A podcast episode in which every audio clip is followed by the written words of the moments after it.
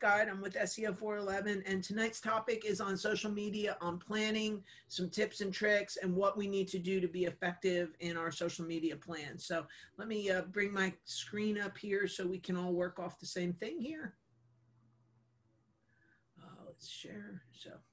All right, so here you have my screen, and what I did is I pre-opened everything for us so that we can know what we're looking at here and uh, what we need to do. So the first thing I'm going to tell you is everybody should have a business page for your business. If you have a business, um, you need to make sure that it actually has its own entity uh, or identity within these social media platforms and spaces. So um, I, I have my Facebook one open and you can see I have one for SEO 411. So we'll go ahead and click on that.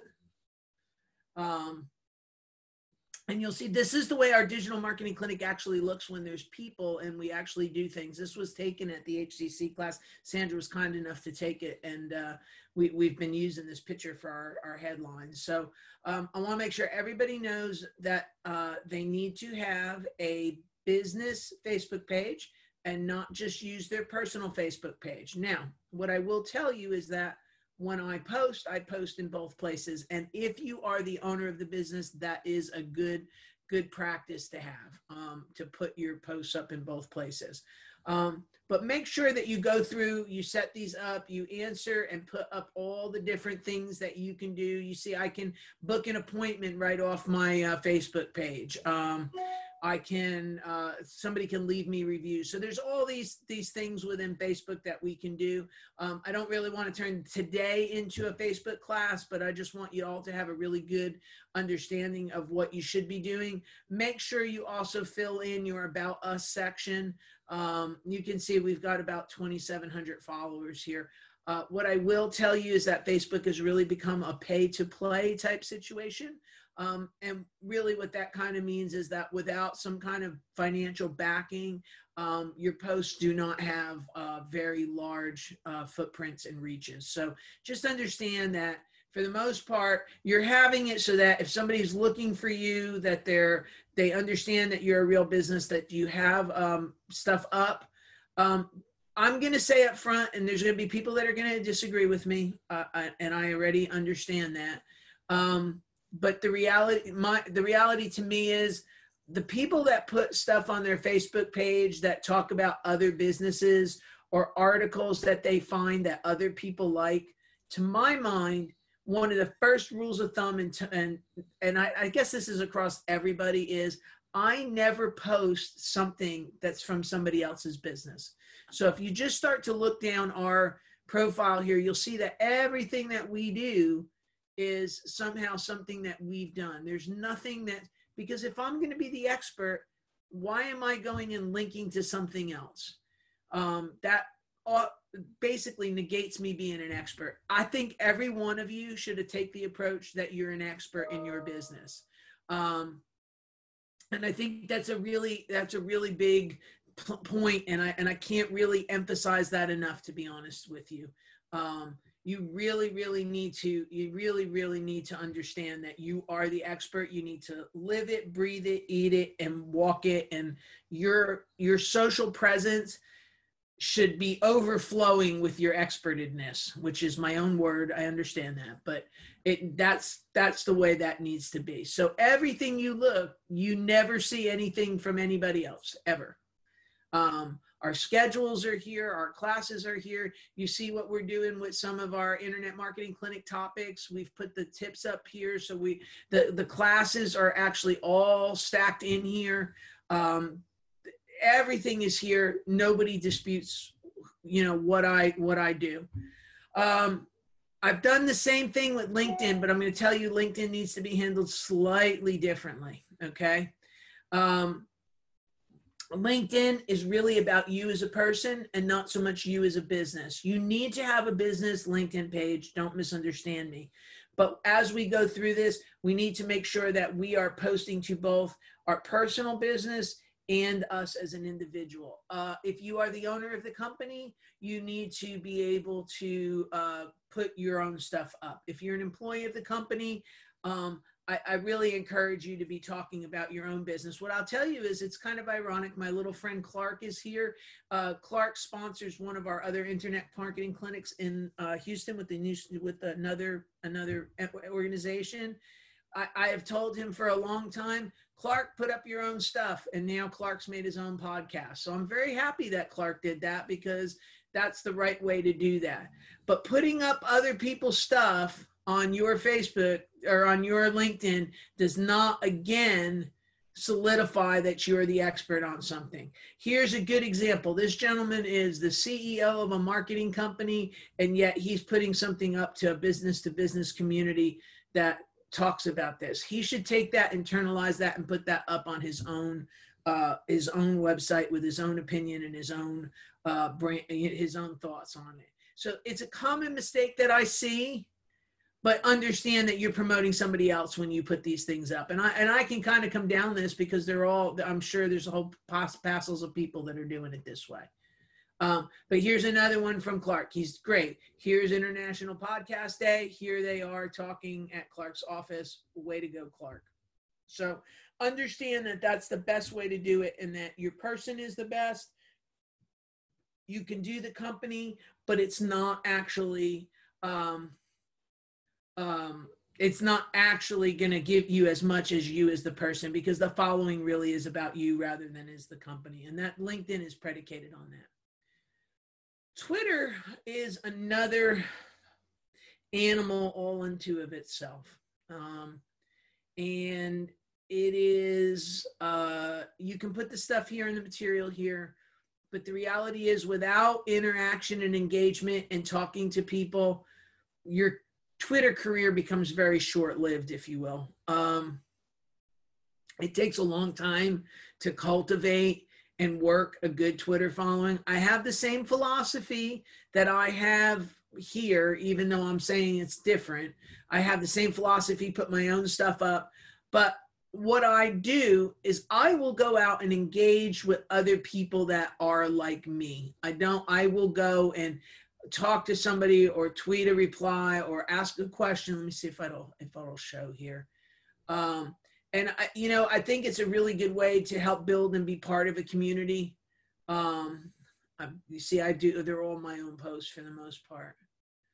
Uh, but when I see things go by, I will go in and I do do respond. I do um, interact with people. I do watch other people that what I do, and I actually will go in and answer back. I have some of the more popular people um, within the industry. I actually have followed them, and if they say something that I like or I don't like, I go back to them and I go and ask a question. Um, I go back to them and say, "Hey, what do you think of this?" or "Hey, I found that." Um, I, I think it's a good way to have a, a, a, good conversation, but you start to become and rise up to become a leader. I do think for the most average small business, um, it is a time sink. And unless you have a full staff, I wouldn't worry yourself too much with it. Um, but just know it's out there and it and it may get you, it depends on what you do. As a search engine person, it's a good thing. If I sell as an accountant, it would be a good thing but if I'm just, uh, you know, um, I don't know, if I'm just a local uh, shop owner, um, I don't know that Twitter is going to really help drive your business. So I, I, would say pick a different fight for a different day um, based on whatever your career path is um, and whatever your business is. Um, the next one is, and I guarantee you 99% of you are not using this right. Um, and we are going to have class about this. The one, the class we're doing through HCC at the end of uh, next month is on Google My Business and getting on Google's Maps, which is very important for every local business. Um, let me see if I can get this to work here. All right. So if you notice, um, we have our knowledge panel over here. I am going to, let me see if it, where they are.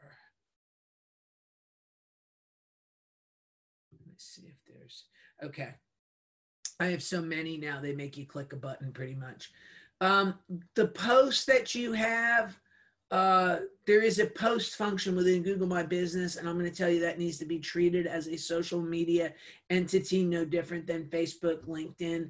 I'm going to say Instagram. I didn't put Instagram here. Um, if you do things that are more visual, art, makeup, plastic surgery, uh, uh, dental, um, anything that has a visual component with it, I'm going to say you really do kind of need to be out on Instagram as well. Um, um, I just I, I should have opened a window for it to be honest with you. But the the fact of the matter is, all of these ones that I have here, um, you'll notice on Google My Business, I have all our posts going on here as well. So it gives me more credibility um, in Google's eyes for what I, for what I do and what I'm what I'm looking for. So I just so you understand what you know what that is. I'm I'm going to tell you that that's uh, that's pretty much a good thing to have and to be putting these out there. So what you have to do is you have to have a strategy for each one of these, and each one of them are a little bit different. And I think that you have to know your audience. You have to know your business you have to know what you do. You have to know who you are. Um, and you have to know where the people are that are your customers. And every day I talk to people, and I'm getting, I talked to a company this morning. We had our meeting this morning. We were talking about some things. And what's interesting is their demographic for their customer is LinkedIn but they do a lot of hiring and they have a, a, a fairly large turnover um, because you have to really hustle at this job and you know sometimes jobs that you have to hustle at have a little bit of a turnover. That part of it i have to i have a linkedin component but i really also has a, fa- a facebook component because the job that they have also appears to stay at home moms to grandparents um, and to people that would have a demographic a little bit more in Facebook. So I have I've kind of hit Facebook a little bit harder for them because it makes sense. So each and every one of you um, should um, have an idea of who your demographics are, what your demographics are, and what is the best social media platform. Now, one of the reasons I point this out with Facebook is because I think if we go back in the history of Facebook, you go back 20 years and it was you know 15 years whatever gosh it's almost 20 years now. Um, it was mostly college kids. Um, well and I, and actually we can run through that here. Uh, the question said how what are the demographics of each social media pl- platform and how do you find that out? Um, I, I think that's a reading thing but i'll go ahead and give you give you some of that now. Facebook has aged. It's a lot of um, older folks. Um, it's a lot of people that are interacting um, at businesses. They're office workers. They're um, there's some professionals. Don't don't misunderstand. Um, there's there's a whole older crowd of people. So if you are wanting um, older folks, older defined as 35 plus, which I hope you all are chuckling. You know, Facebook would be a good place to start. Um, I also, there's also ways within Facebook if you wanted to um, decide uh, to spend some money, you can set up some of the demographics that you think match your um, your your criteria. So, like this company I was talking today, if I would have set up an ad for them, I would have set a median income of less than fifty thousand I would make the, the people be probably 40 and older. Um, I mean, it might even go as far as to say if somebody's unemployed, um, because this is a great job for somebody that's unemployed that they could come in and do while they're unemployed, if they're furloughed, um, while they're waiting to go back to work from the pandemic. I mean, there's lots of opportunities to do with this. Okay.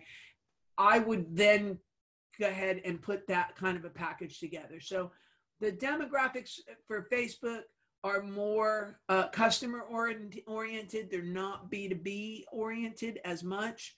Um, if I have a B2B business, i um, got myself more over on LinkedIn. So now let's kind of talk a little bit through this. Um, uh, the under 35 crowd is under is over on Instagram.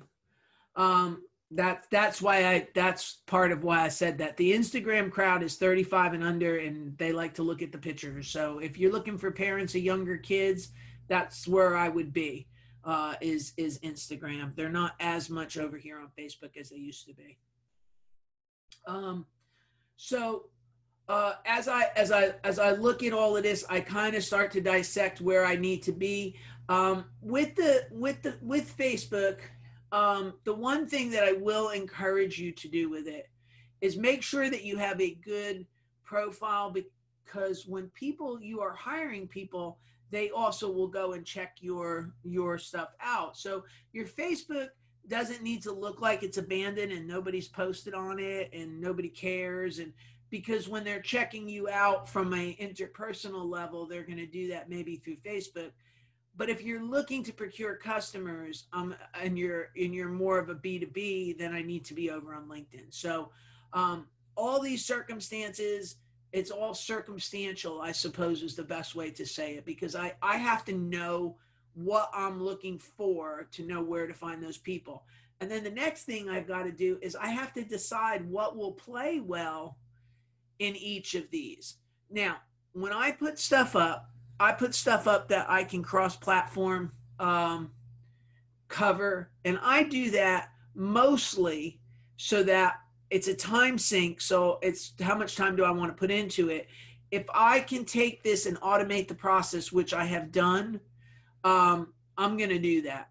Um, and I have almost a conveyor belt approach to this at this point in time. Uh, and it's working very well. Um, don't I, I really am very pleased at how well it's how well it's been working to be honest with you.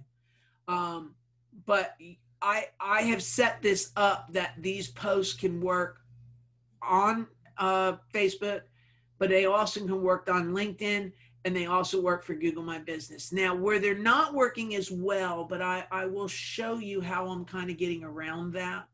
Um, the posts themselves might not work well on Instagram.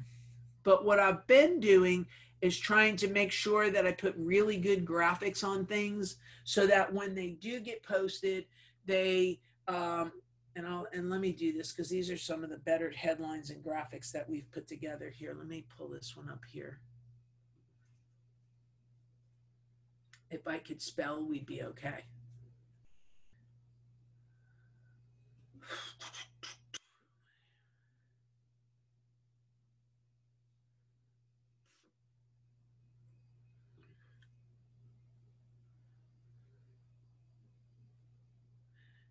Uh, Azam Mohammed asked, would you provide market, or when you provide marketing services to your company, do you provide a budget and ROI for the budget kind, kind of metrics? Yes, I think you have to. I think you always have to, you have to earn your keep every, every month or somebody's not going to keep you around. All of these things have to be looked at. And I, you know, I, I give everybody oversight into what we do on a regular basis. So I think you have to, you have to look at all of that when you do that. So, um, all right, and I'll get to UK in a second here with the uh, Instagram. I want to I want to show this first, and then we'll go to that. So, if you look, every one of these blog posts have these awesome little pictures on them with these nice little graphicy things. So I actually take these graphics that we're making and we're sticking them out over on Instagram. So the graphics themselves are going out to Instagram with the link back to the story. So the pictures tell a thousand words. So if I go back to, and this one really, the uh, owner of this company has done a great job with the content and helping me get the content. So we've got some real pithy type of um, uh, headlines on things, and um, I, I'm I've been very happy on this. Um, so uh, you can see some of these here. Um, you see how we kind of the original rural workers and we've kind of drawn everybody in but i've made my own graphics for each and every one of these so i'm going to give you i'm going to tell you canva is a great way to do this and it'll make you look like a rock star um, and you can make the graphics for your posts uh, through Canva to get them out onto these social onto these social media platforms in a way that they're more palatable and have a way. So even though we have these dry posts that may or may not play well on Instagram alone, we're putting graphics that will help and and you know pull the user over to the website to read the page. Um, one of the things is you have to decide what your goals are for social. Okay, so if your goal is to, and this is going to sound silly, but I know somebody that's done this and making good money at doing this.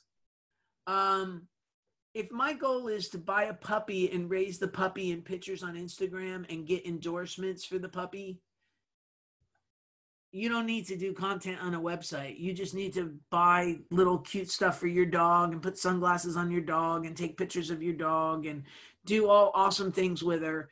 And you'll start to drive that const that that forward.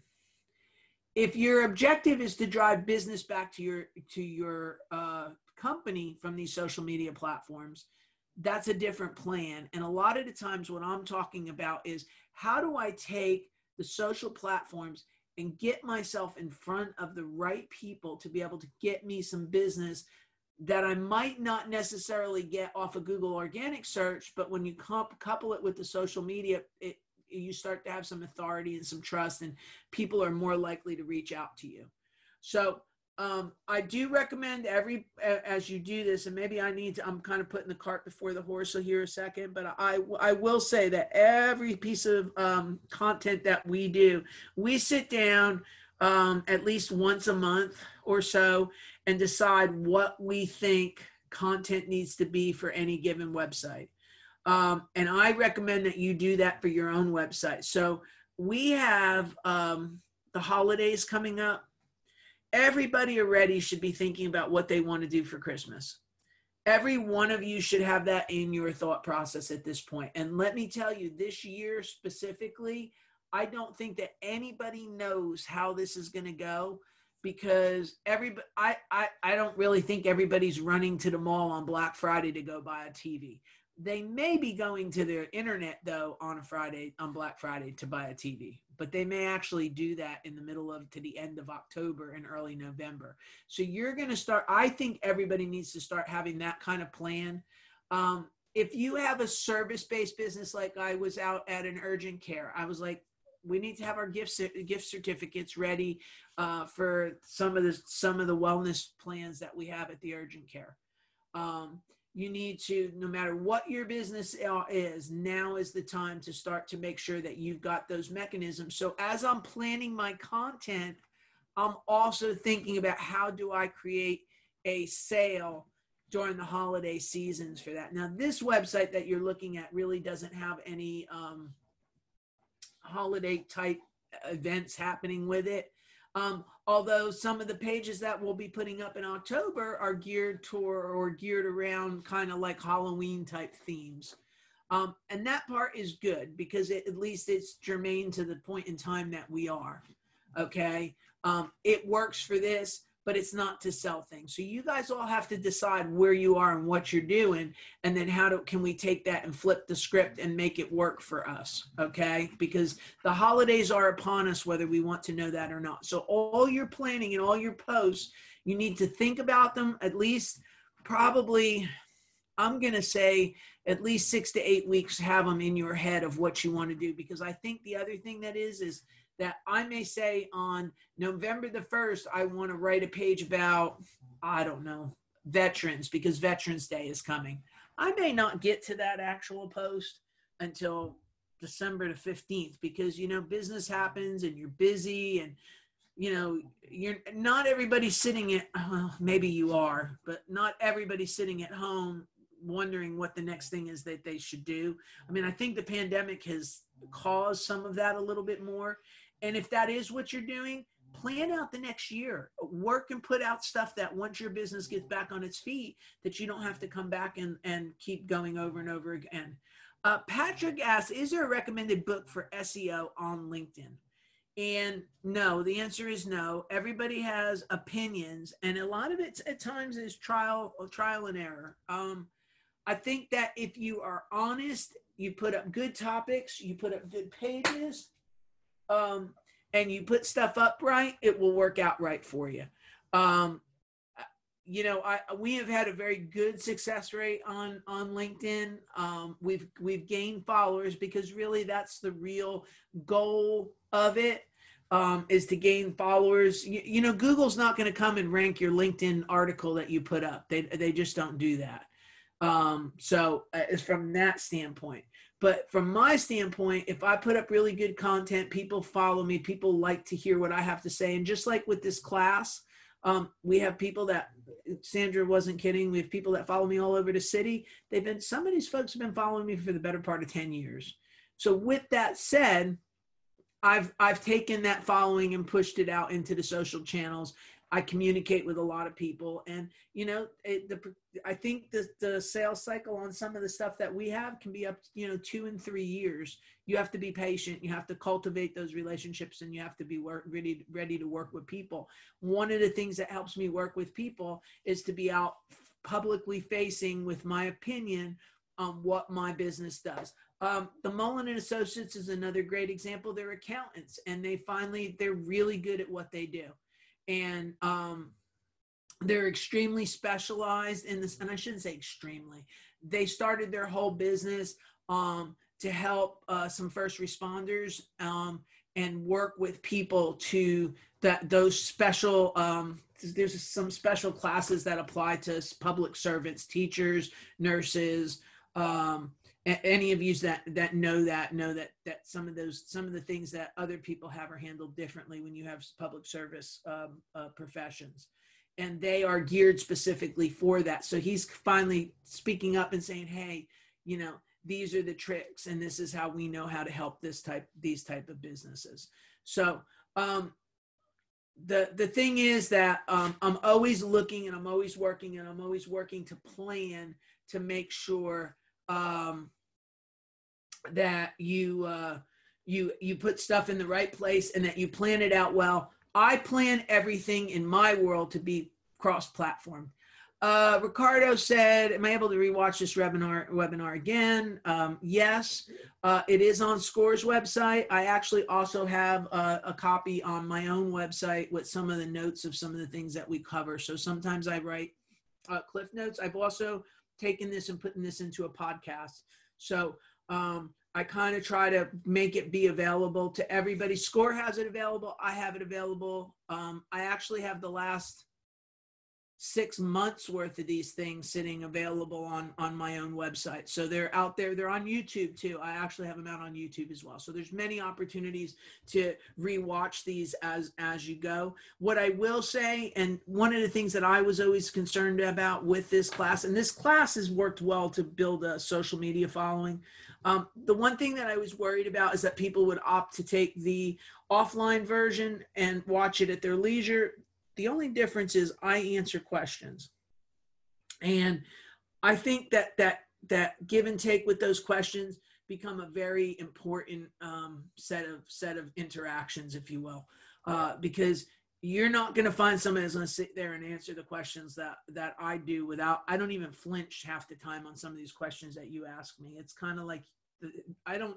There was only one guy ever in the last 20 years that asked me a question that actually flat out stumped me. That I went, and my mouth kind of went I, I, don't even know what so this is an opportunity to have somebody be able to talk to you back and forth and give you advice to help you in your business and that's why we do this because we want you know the entrepreneur crowd you know we, you guys have a, a tough road and we want to do everything we can to help make sure that you have the right set of tools to go into this world with and somebody's telling you the right thing. So as far as rewatching it plenty of opportunities. Okay so where was I? Oh, Google My Business is uh, we're like I said, the whole, I'm going to teach a whole class on this start to finish. But I want everybody to recognize that they should be putting up posts on a regular basis um, on your Google My Business page. Now, if you don't know what I'm talking about, uh, come to the class on October the 28th. But if you do know what I'm talking about and you have your Google My Business page, please whatever you do, start making sure that you are putting up the posts on this website. Um, Google knows what you've done. They know what the interaction is. They know that people are looking at it. They know what's happening with them. Um, I have mine are, and you see they have the YouTube property links back to them on the ones that have YouTube. Um, they all have an image, so don't put them up without an image. Um, again, I'm going to tell you to go to Canva because it's like my best friend for everything now. Um, anytime I need to make an image for anything, um, I go to Canva. Truth be told, the picture in that background I took out of the sunroof of my car.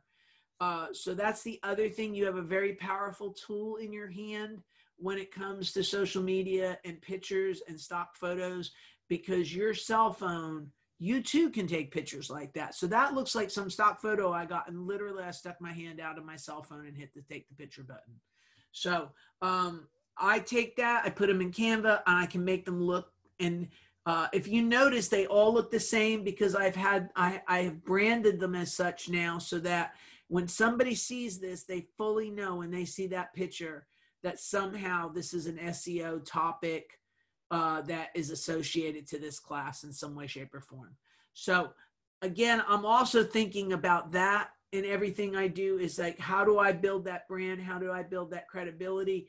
Um, every one of you should try to start to come up with um, some way to go ahead and start to do all of this and and come up with a picture that is you um so on and so forth so let's see we have a new question it says thoughts on facebook's new shops for business page i know they take a percentage of what is sold and i also and also what kind of level of importance is a facebook pixel analytics yeah okay so this is a good question all right um there seems to be some fighting with each other when I went to set them up or edit. It is getting harder and harder.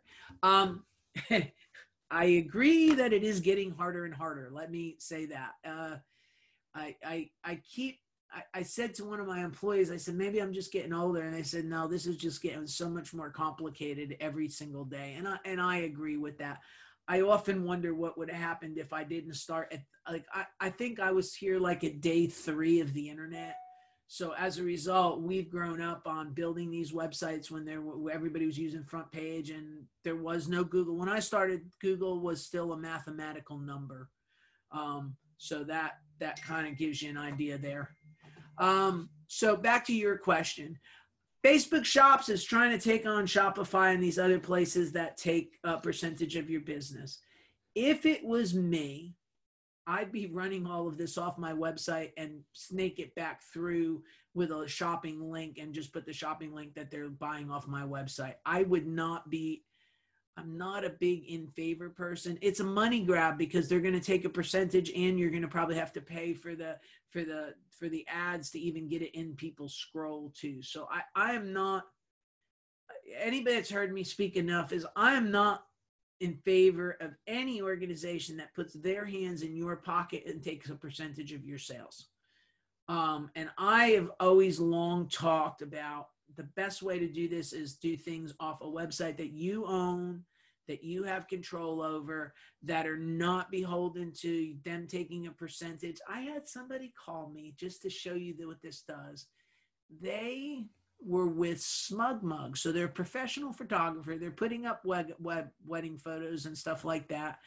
And they were with SmugMug. Their monthly SmugMug bill was $10,000.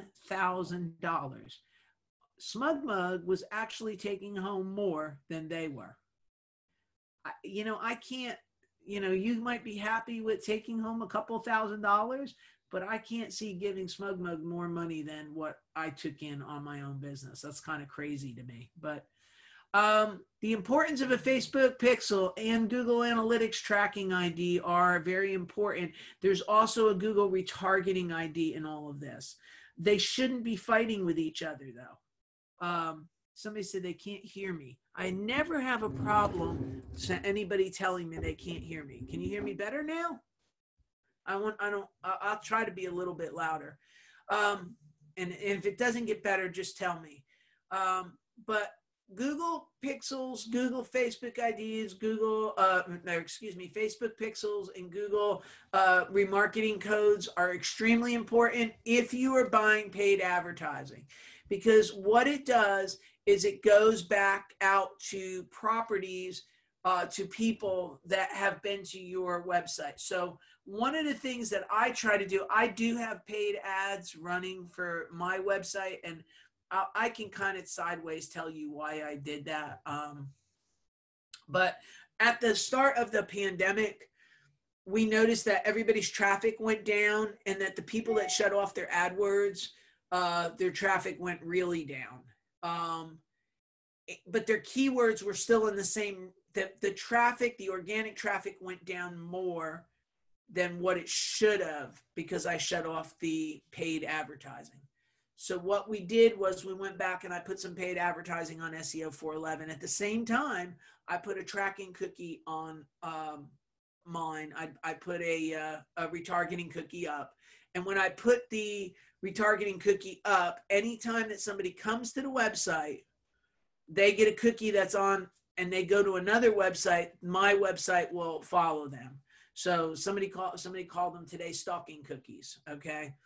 If you are if you are paying for advertising, you 100% should have stalking cookies for la- for lack of a better way to say that. Um, so I would I would truly say that they should not be uh, fighting at all. So it says the follow up question to this one says, for instance, on my website, I can only enter Google ID, no Facebook Pixel, and now Facebook wants me to decide between API and the and the Pixel. Okay, so this website hosted by Bluehost, if it's hosted, if you this goes, and I'm to say I'm to go out on a limb here. If you are using a version of anything that is given to you by a provider that's not independent. So I don't, you know, Bluehost, maybe they've gone over to using uh, a version of WordPress that's no longer uh, unmetered. I don't know if it's WordPress.com or whatever they've done because I wasn't aware. They usually have kept their stuff pretty clean. As long as you can add plugins into your WordPress install, there is no reason on this earth that you can't add a Google ID and you can't add a Facebook Pixel. Um, and the, the API and the pixel shouldn't be a decision one against each other because they do two different things. Um, so that may be some kind of a question that you can we can kind of have offline and figure out really what we need to do here. And I, and I have no problem with that. You guys call me from this class um, 365 days a year. I don't even get off Christmas sometimes uh, with you guys. You don't even let me have off Christmas. I'm kidding. If you want to call me on Christmas, you can. I might not answer you, but I try. Um, but anyway, this doesn't, the scenario you're laying out doesn't necessarily sound right to me. It sounds to me like we have some, whatever we have within this doesn't seem like it's, it's being done right. So let me just kind of punt that off and you guys can call me on the side. Uh, the next one says, this is not on topic, but I am going to answer the question. Um, the question says, uh, is it a good idea to buy Google Ads as a startup? um, I am going to say is, is it a good idea to put a uh, IV line to your bank account to Google's bank account unmetered? That would be my answer to that. I'm kind of being funny.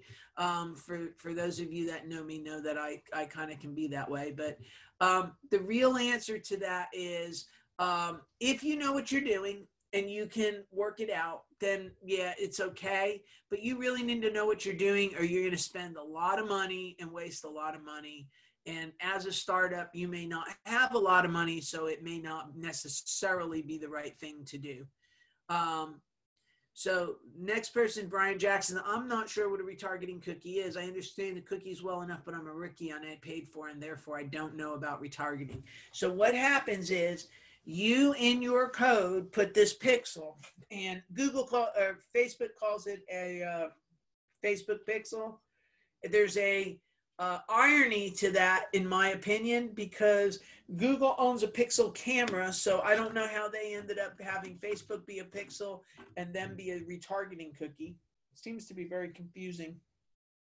But what it is is a small little piece of code that gets pasted in the header. And when somebody comes to your website, because remember, the objective is to drive them to your website, okay?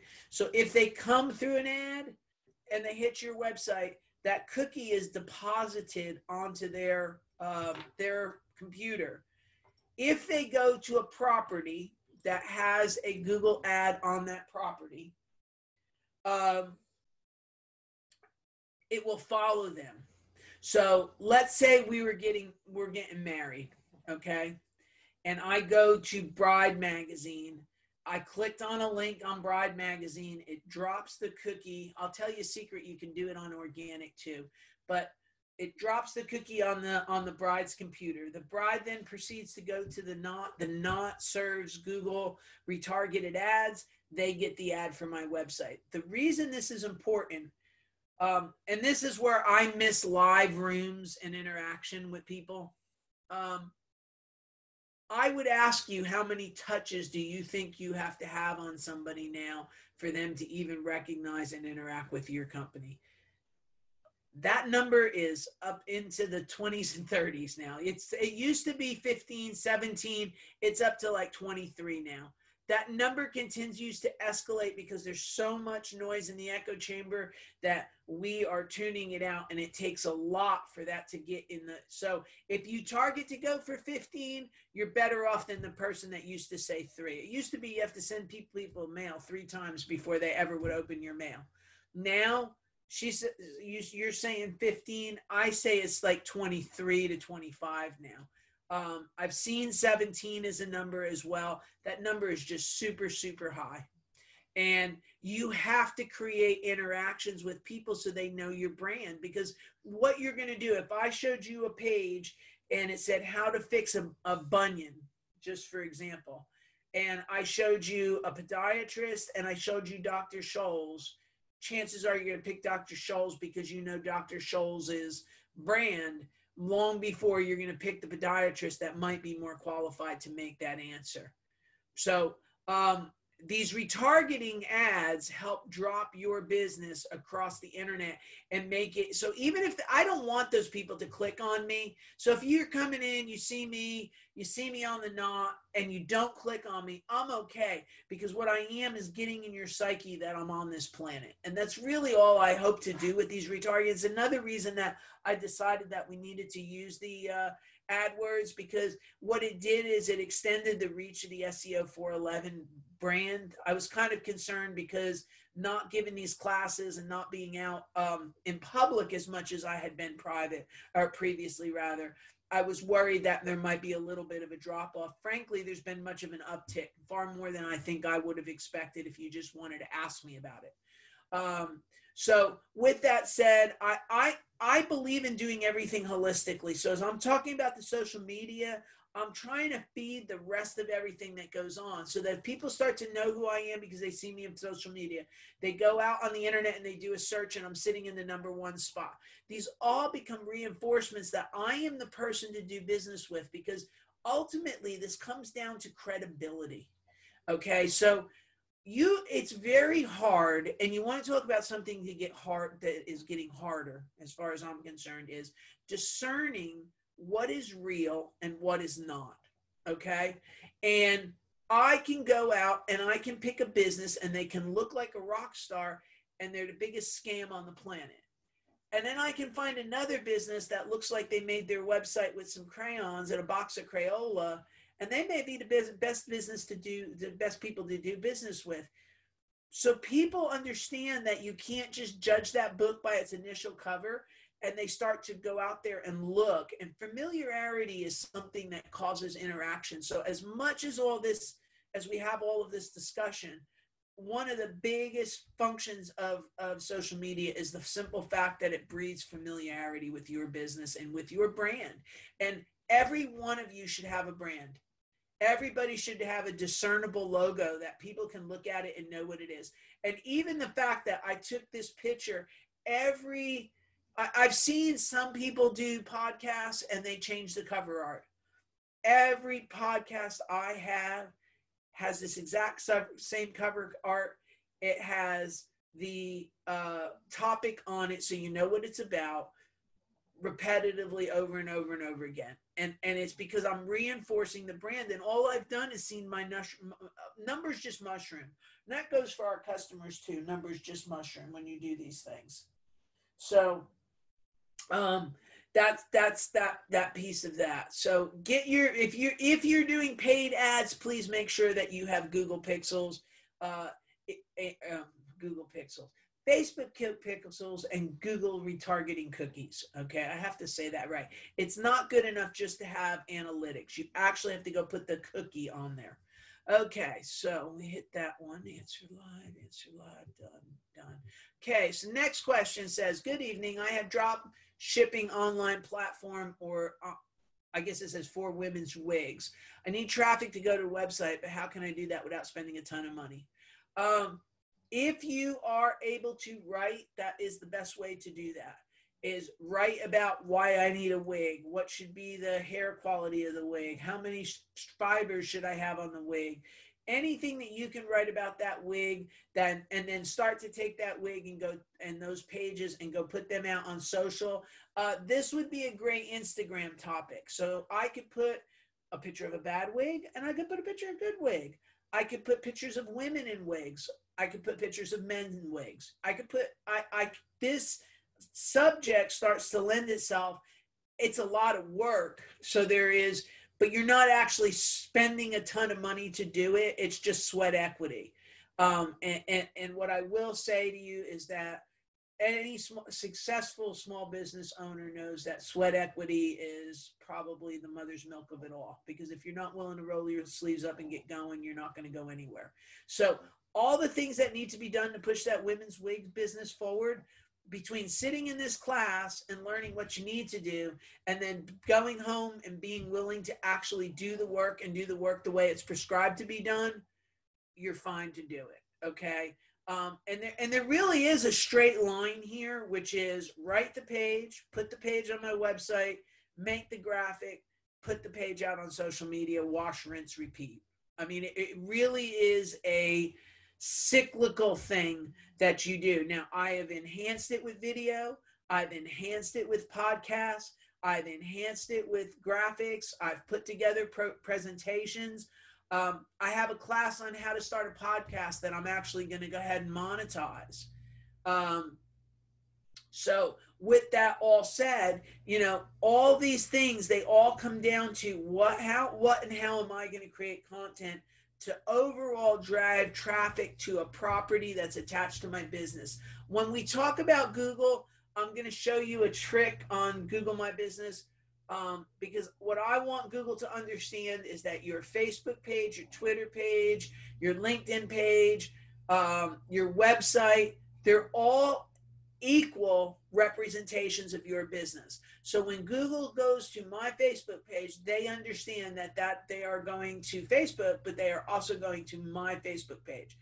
We you have to construct a narrative about your business. It's not just good enough to go do something. So you got to kind of put this all together and make everything cohesively bond together. Okay, can you place targeting cookies on computers when users are incognito browsers? Uh, theoretically, no. Um, but I would say that most people do not use incognito browsing. And if we were in the room and I said, stick your hand up, how many people use in, incognito browsing? I think we would have a bigger question of what is incognito browser? So um, I, I'm going to say I'm not overly concerned about that piece of it. I wouldn't worry about who's blocking you unless you're now, if you're a uh, like a Bitcoin guy, maybe you'd have a little bit more to worry about with that. But um, you know, there's certain things that if people are, you know, if the, the industry dictates that maybe you should be incognito, but uh, I wouldn't I wouldn't worry about that on normal, just a normal uh, B2B or B2C type business. All right, next question says as a realtor just starting in the market, how can I have effectively used social media for branding and leads? Or is it better to pay for Google ads to send traffic to my website? Um, you know, no, it is. Listen, what I'm going to say to you is this. All right. So let, let's kind of reverse this a little bit. Okay. Google ads are there. And if you depend on Google ads for your business, you have to be very good at what you're doing because there's people out there, uh, people at HAR, people at realtor.com, people at um, what the heck? I want to say Zillow. I guess that's what I mean. Okay. That their whole job is to be able to build ads and build traffic off of social media and do it in a way that's act, actually or not social media off of google ads that's actually effective and builds a funnel on down okay i don't know of anybody probably in this room that without a whole lot of long-term education and training to be able to do that can compete with that okay the reason I make that comment, and, and I'm going to make this comment even beyond where I am going, I can have a whole bunch of people click through to my ads. That's great that that's happened. But chances are, nine out of 10 times, the pages don't go to the right place. They're not designed to be a trap, meaning that I'm going to send you that page, but I'm not going to give you a way to get off that page without calling me. Um, they're not landers that are designed to be unique to the end user. So the option of you putting up ads and trying to run it yourself, you're going to spend a small fortune and you may come back to me and say, "Well, you know, I only have a $300 budget." Okay. As a real estate agent, as a web hosting company, as an SEO company, you're not going very far on $300 a month. Okay. So you have to kind of start to understand that you, you need big bucks. So um, we worked with a, a large um, known brand uh, reseller and they were spending $300,000 a month. And their theory was this if they put in 300,000, they got 450 back every month. So every month they cleared $150,000 additional in revenue because so they had a Coke machine idea, but they had a the, the the department that was needed to run this to run that to that level of efficiency was astronomical. So my opinion always continues to be is build a brand on social media. Get your get your name out there. Get people to understand that you are giving tips and you're hey how do i buy a house how do i pick a school district you have to become the most happy helpful person on the planet to be able to start to push this all forward the other thing that i'm going to say to and anybody that's a realtor i'm going to say this too you need to take your website and break it out yourself uh, using an idx feed you do not need to be using something like HAR because you have to understand at least, and this is a lot of re- realtors don't necessarily agree with me, and, and that's okay. The way people buy a house these days is go to the internet and they go, "I want a four-story house. What what's available?" And then they contact the person where they found that house that's listed as the listing agent.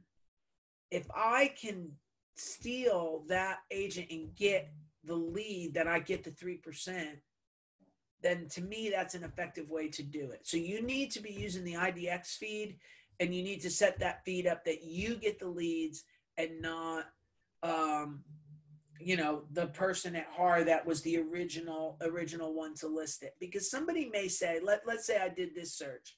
Um, I want to live on Heights Boulevard. So I may say, um, I want a three bedroom house on Heights Boulevard that's under uh, $800,000.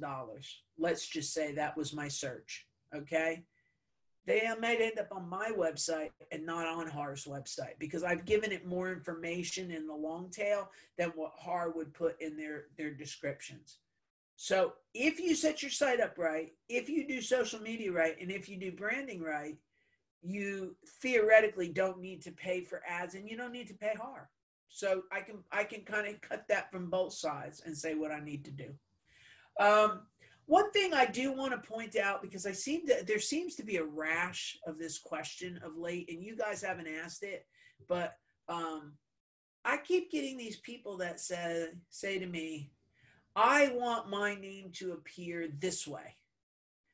Um, you don't get a say so. You can you can make a suggestion that your name should appear that way, but sometimes they just say nope, we're not going to allow that, and they'll and it's usually these things that people um, like SEO 411, if that said SEO champ and I tried to run it together as one word, the chances are they would try to split the SEO and the champ because they think that's a typo. So understand that you may come up against that. So when you name things or you enter things into these properties, try to do it in a way that you can stay consistent with what you do because that's very imp- important. Um, every day, and I, I say I do this on Saturdays, but I, I actually do this every day as much as I hate to admit that.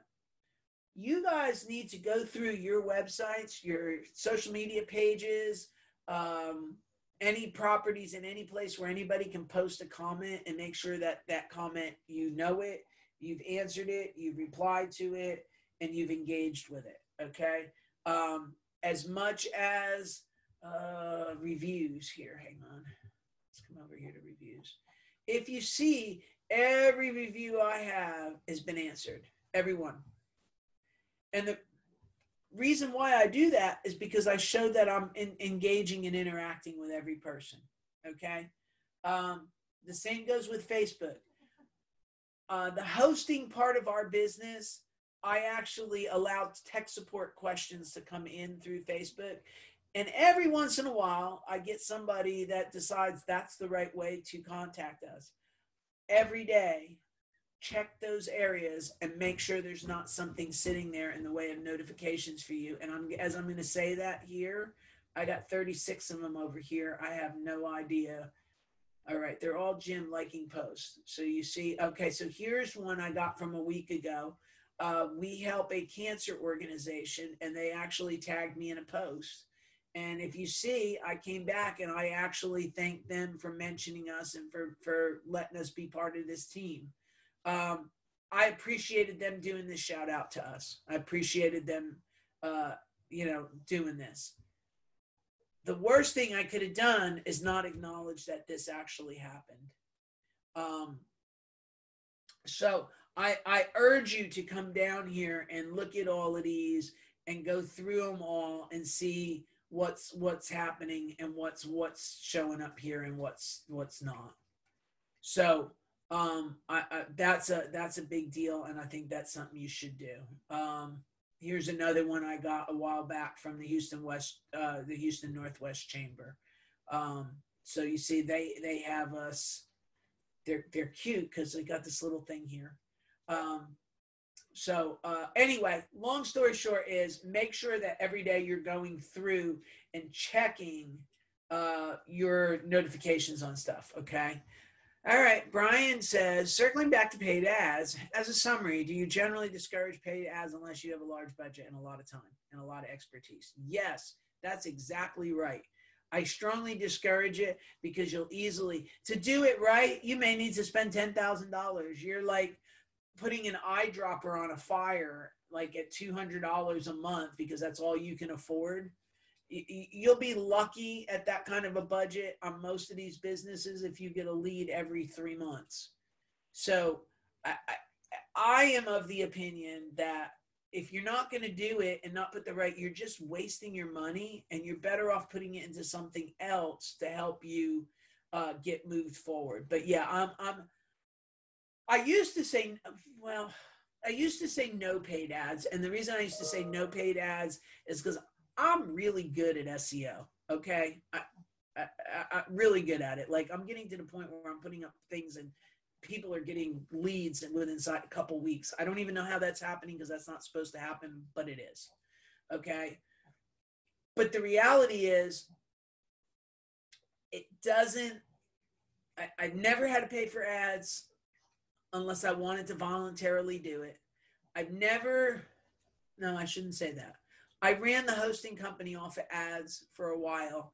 We got to spending where we were spending ten thousand dollars a month, a month, on paid ads to bring the leads in and get the hosting. And it got to the point where the cost of client acquisition exceeded what a year of hosting would be. So I had to make sure that customer stayed for like three years before I ever made a profit off of them. That I can't compete with that.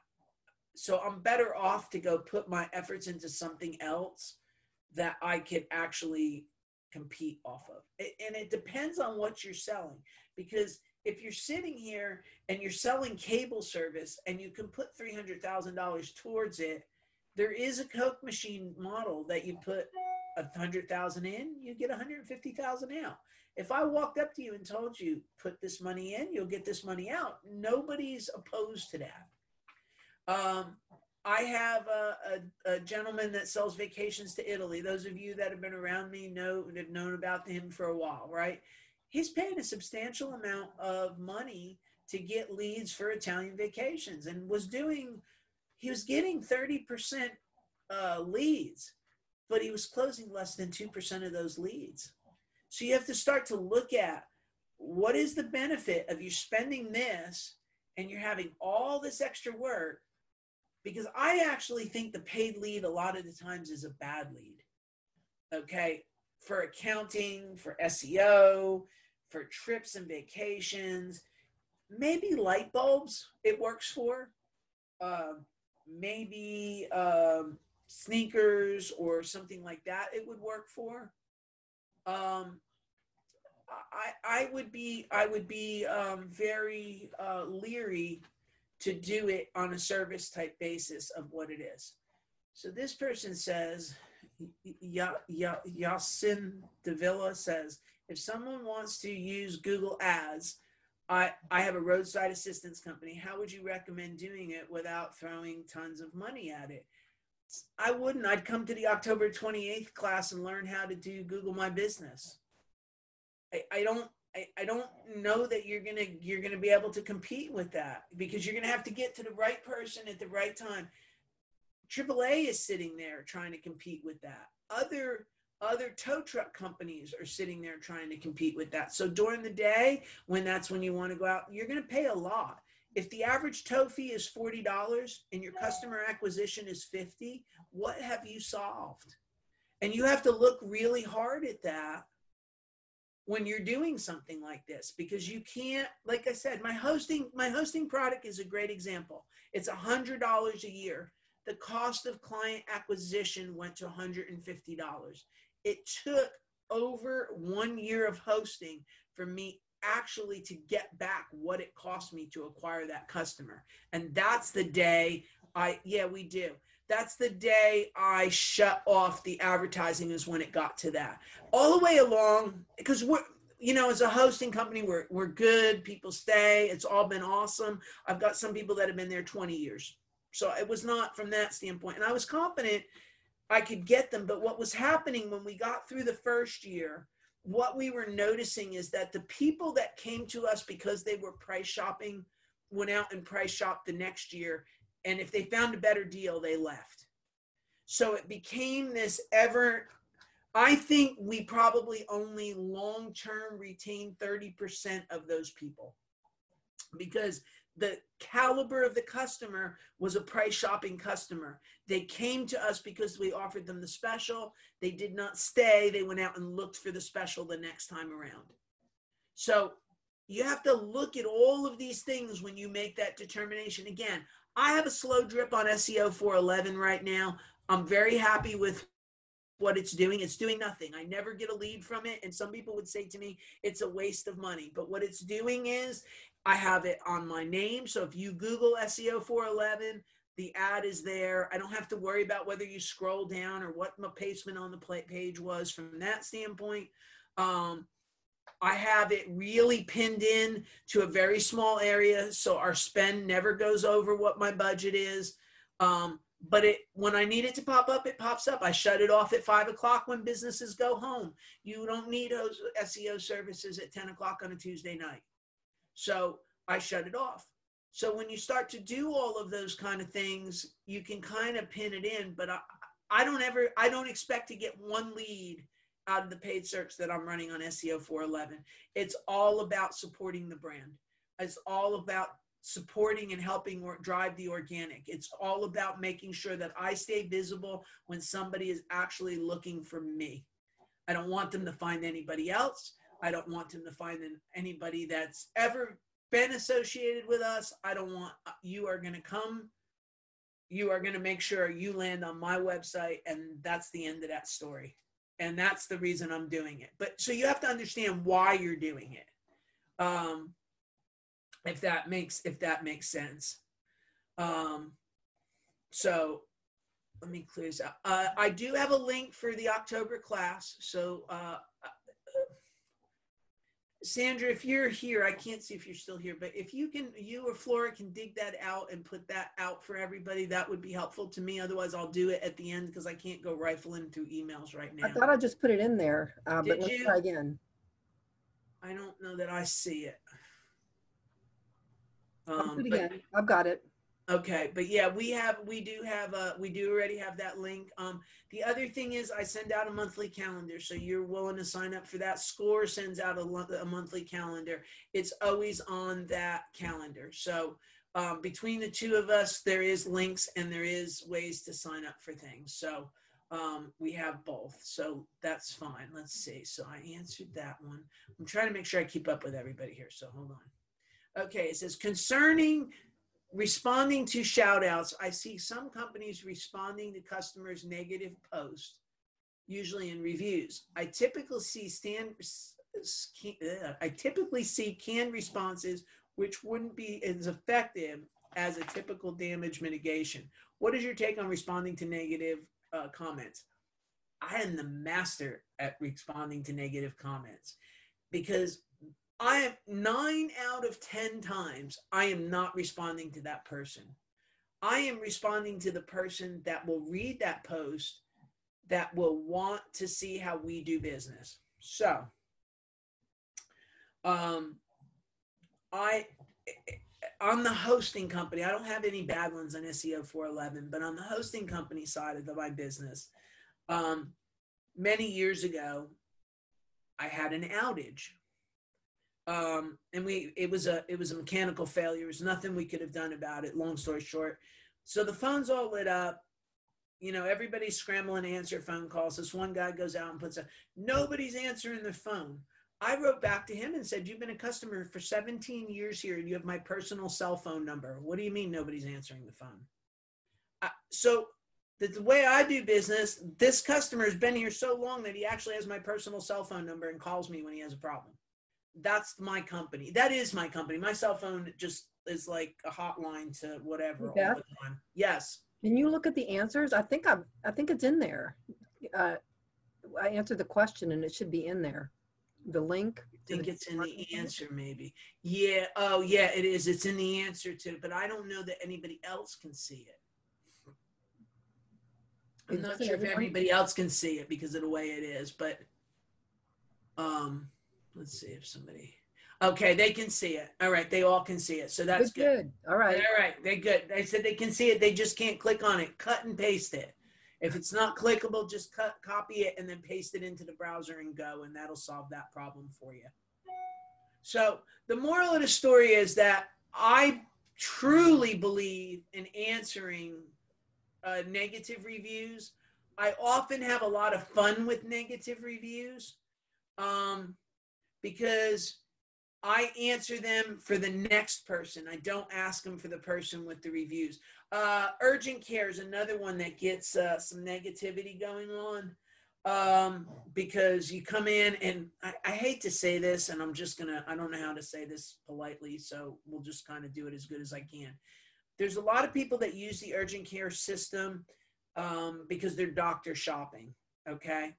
So the complaint that we get is I've come in, my leg hurts, and you won't give me pain pills. So my answer back on somebody like that is, hi, unfortunately, because of the current state of the opioid em- epidemic, we just can't do that anymore. So A, what I'm doing is I'm telling somebody else that maybe doctor shopping, don't come here because we're not going to play the game. I'm squaring that record away in a in a very positive way without being negative to the end user. And I and I really haven't I, really try to do that on everyone and understand that I'm not answering that person. Nine times out of ten, my relationship with you is already damaged enough that it's not going to matter. So what I'm going to do is put the answer out there to show you how I do business and how I better interact with people. That maybe this one person in, uh, in my business didn't get along, but that doesn't ma- necessarily. Let me show you how we normally handle this, or what the real problem was as to where this actually came from.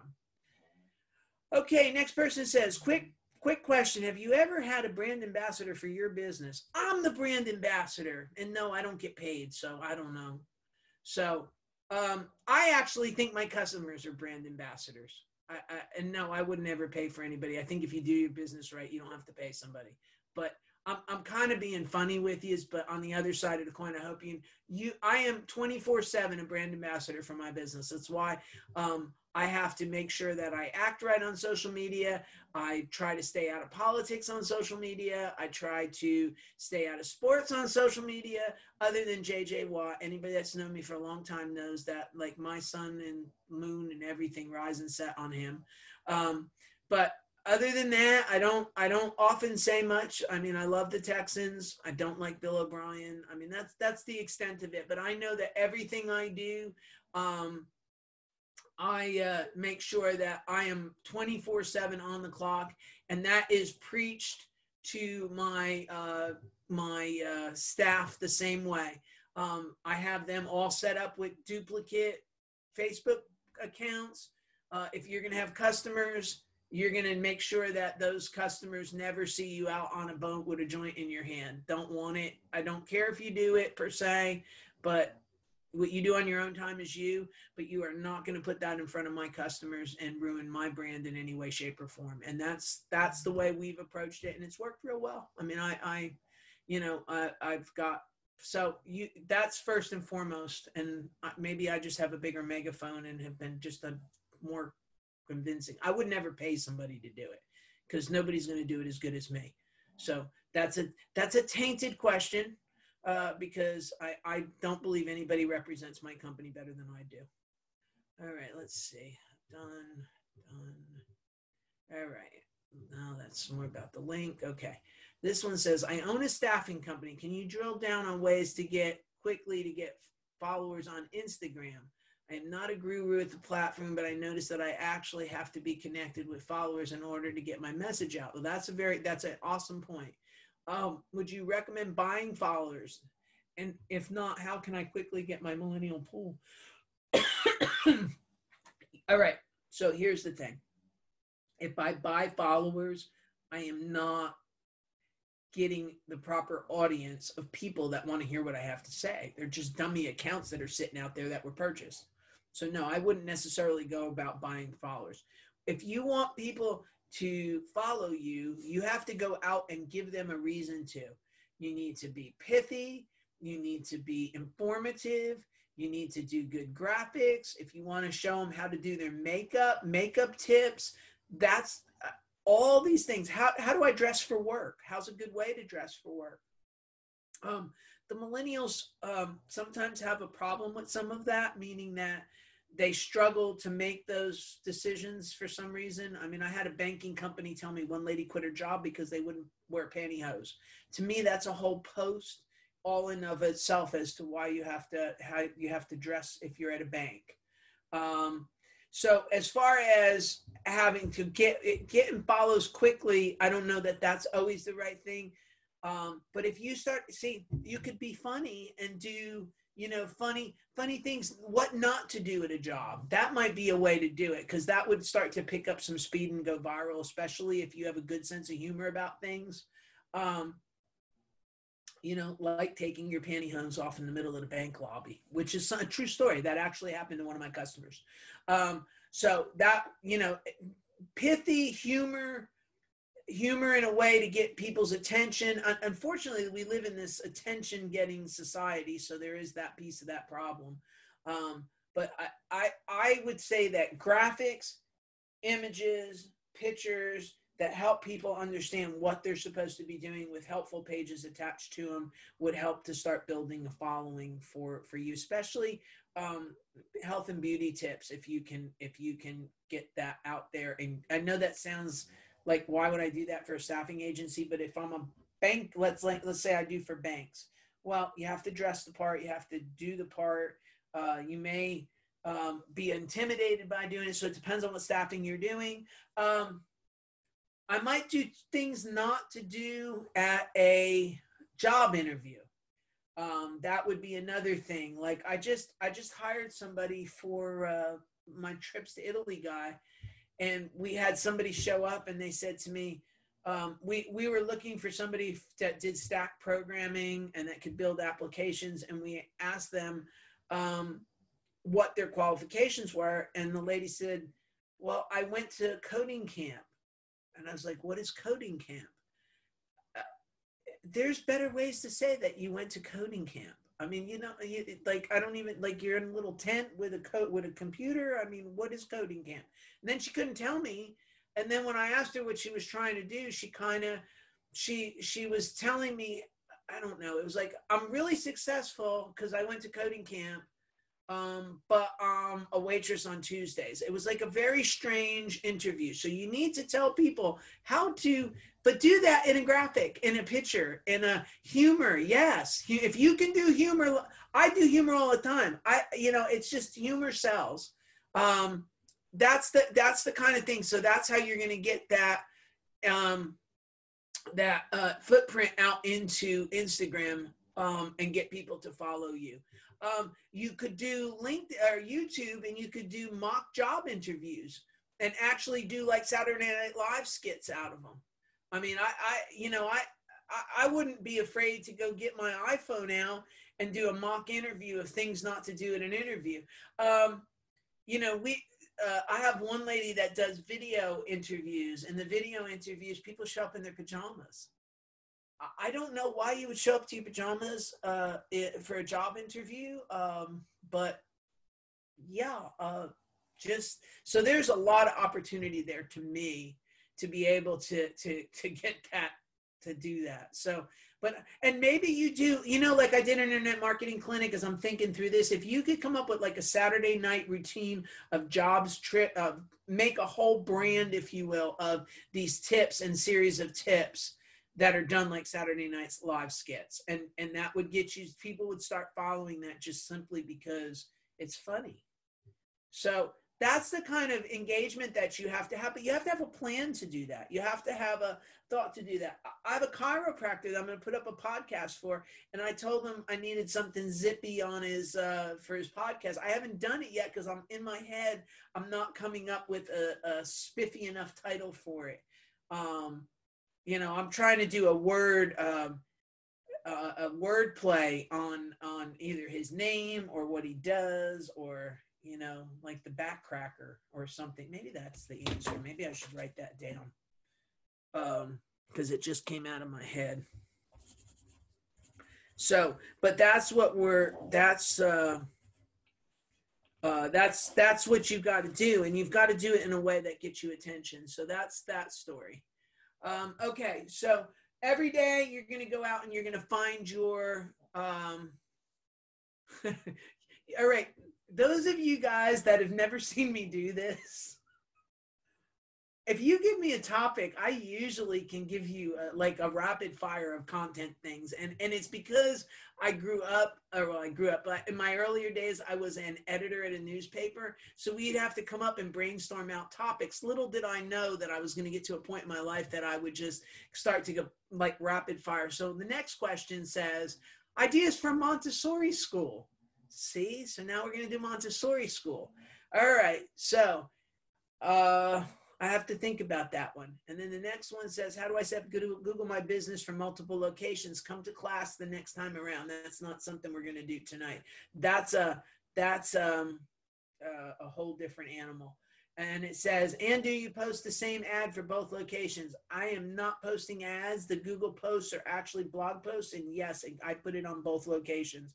I have uh, my auto poster is set up to post to both places because the material now if the material was let's say the material was different enough that it uh, could be um, all right let's let's let's let's do this. Um, i own a restaurant i own a restaurant in california i own a restaurant in louisiana and i run a restaurant in new jersey My restaurant in California may put pineapple on a pizza. It's sacrilegious. I'm Italian. I'm from New Jersey. You don't ever put pineapple on a pizza. Just want to put that out there. But if I own one for California, I might have to put pineapple on it. I might own that same pizza restaurant in Louisiana, and I may have to put crawfish on that pizza. I don't know why I would, but it just sounded like an idea. And then we get to New Jersey and we have a Puritan pizza that is just cheese and tomato sauce. Okay. Bottom line is, on that i can't put the same post across three because the geographic differences and the and the what the expectations if i put a crawfish pizza in california i'd be out of business. I'd like to say if i put a pineapple pizza in new jersey i'd be out of business but there are some people that seem to eat this pineapple animal so i'm not sure what that's about. But um you you'll have to pick. So i'm going to say we'll talk about that the next class but understand um, that uh, those have to be you do have to put stuff up on and i try to keep it where i can put it uniform on all locations. Okay montessori children's care center. So it might be uh, what is the benefits of uh, a montessori school over a typical daycare? Because your your customers are not the children it's really their parents. Um, but those parents may want to see fun events. Now you're you're stuck a little bit because in some senses you can't really use the children as the stars of the movies. Um, I, I, I, would highly um, urge you not to put the children on camera. Um, there's a lot of um, there's a lot of rules now um, and and this actually goes for anybody using children. Like if you're a dentist okay and you want to put a kid in a chair make sure that kid and actually i wouldn't even put a kid in a chair and i'll tell you why because they've changed the laws and the way lawsuits are being adjudicated um, that the parents can sign away the rights for that kid or money that comes in for that kid. So let's say you signed a photo release you took a picture of the kids in the chair took a picture that kid still has the right when he's 18 to come back and say okay now i want to see how much money you made off of using my image and i want a royalty fee. So there's a lot of problems with using kids and I, I wouldn't even say use your own kid at this point because your own kid can come back against you.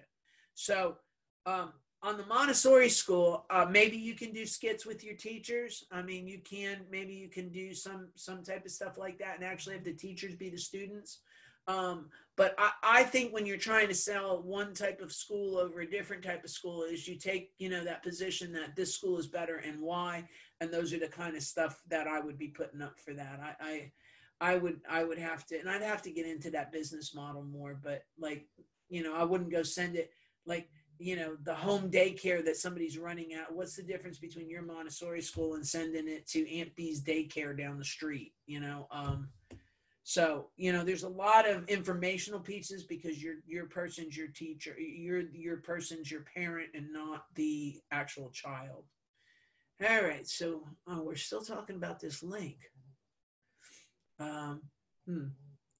All right, so Derek, here's the deal. If you go to SEO 411 after uh, Saturday, I will have the class with the link on the website. Okay, there's a whole big thing that says class. If you go and type Internet Marketing Clinic Houston into Google, it will take you to the class page with the sign up links for this class.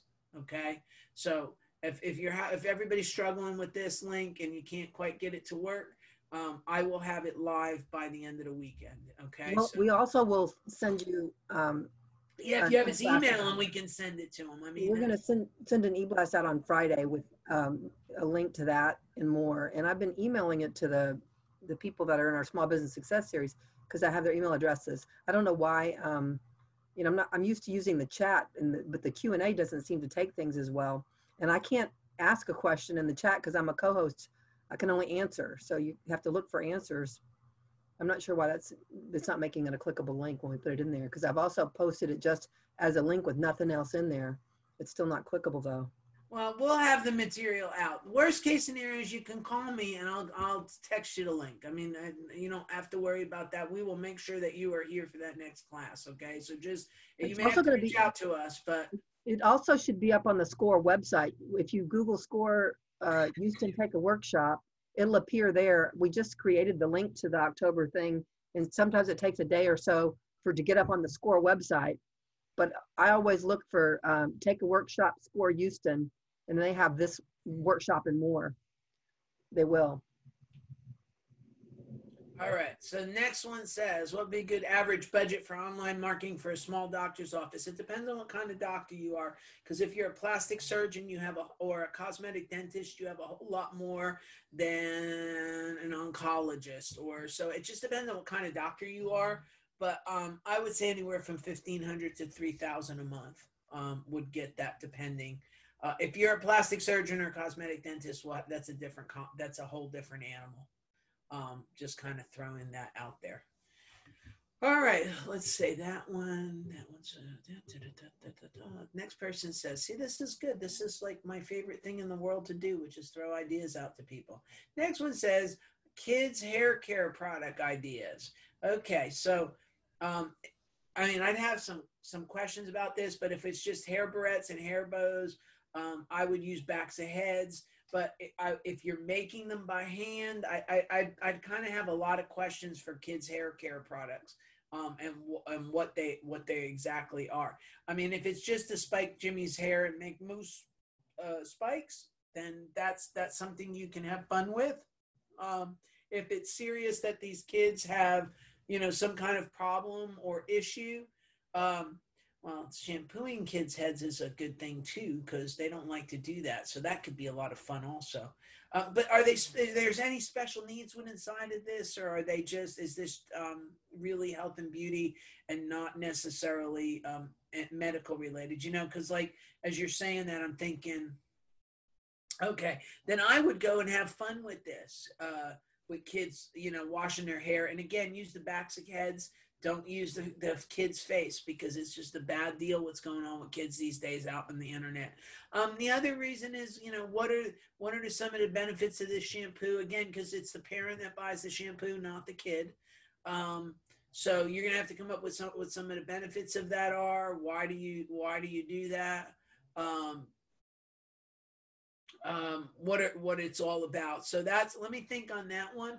Um, but uh, that that one's that one you can have a lot of fun with if it's a fun kind type of topicy kind of stuff and then uh, then you need the what is what is what is the uniqueness of your product for you to be able to sell somebody shampoo i guess is the why should they buy your shampoo over no more tears i mean you know there's uh, there's a whole lot of there's a whole lot of questions there that I would have on what the uniqueness of this all is and what's going on with all of that. So, all right, let's go. Let's go to that one into that one. The link worked on my end. That's good. That's good. Let me answer that one. Done. Okay. Oh, no, the, the link, the, the, event the links posted links on, working for some of them and not others, so it's it's okay. We'll work. Well, the the event is already posted on the SCORE website as well. So if you Google SCORE Houston take a workshop and you scroll through the events, it's it's posted there already. So you can register there too. Okay, so this next person says, "What is uh, ideas for digital marketing for party supply store?" And again, what is the budget? You know, the thing is, I, I, I, let me. I'm going to address the party supply, but I'm going to address the budget in a in a more broader sense here. Okay, um, Party supply store is you could have a whole bunch of good times with that. Um, everything from Halloween to Christmas to birthday parties to princess parties. Um, you could do videos. You could, you know, how to how to have a party. Uh, what do you need for a tea party? Um, meaning a little kids tea set kind of a thing. Um, you know there's a million and one uh, event ideas. Uh, you for you you could have a whole section that talks about kids birthday ideas and then use that to come back and support what you're what you're doing. So you know if you you want to have steps to have a uh, birthday party for frozen and then you know what characters should you have? What kind of products do you need?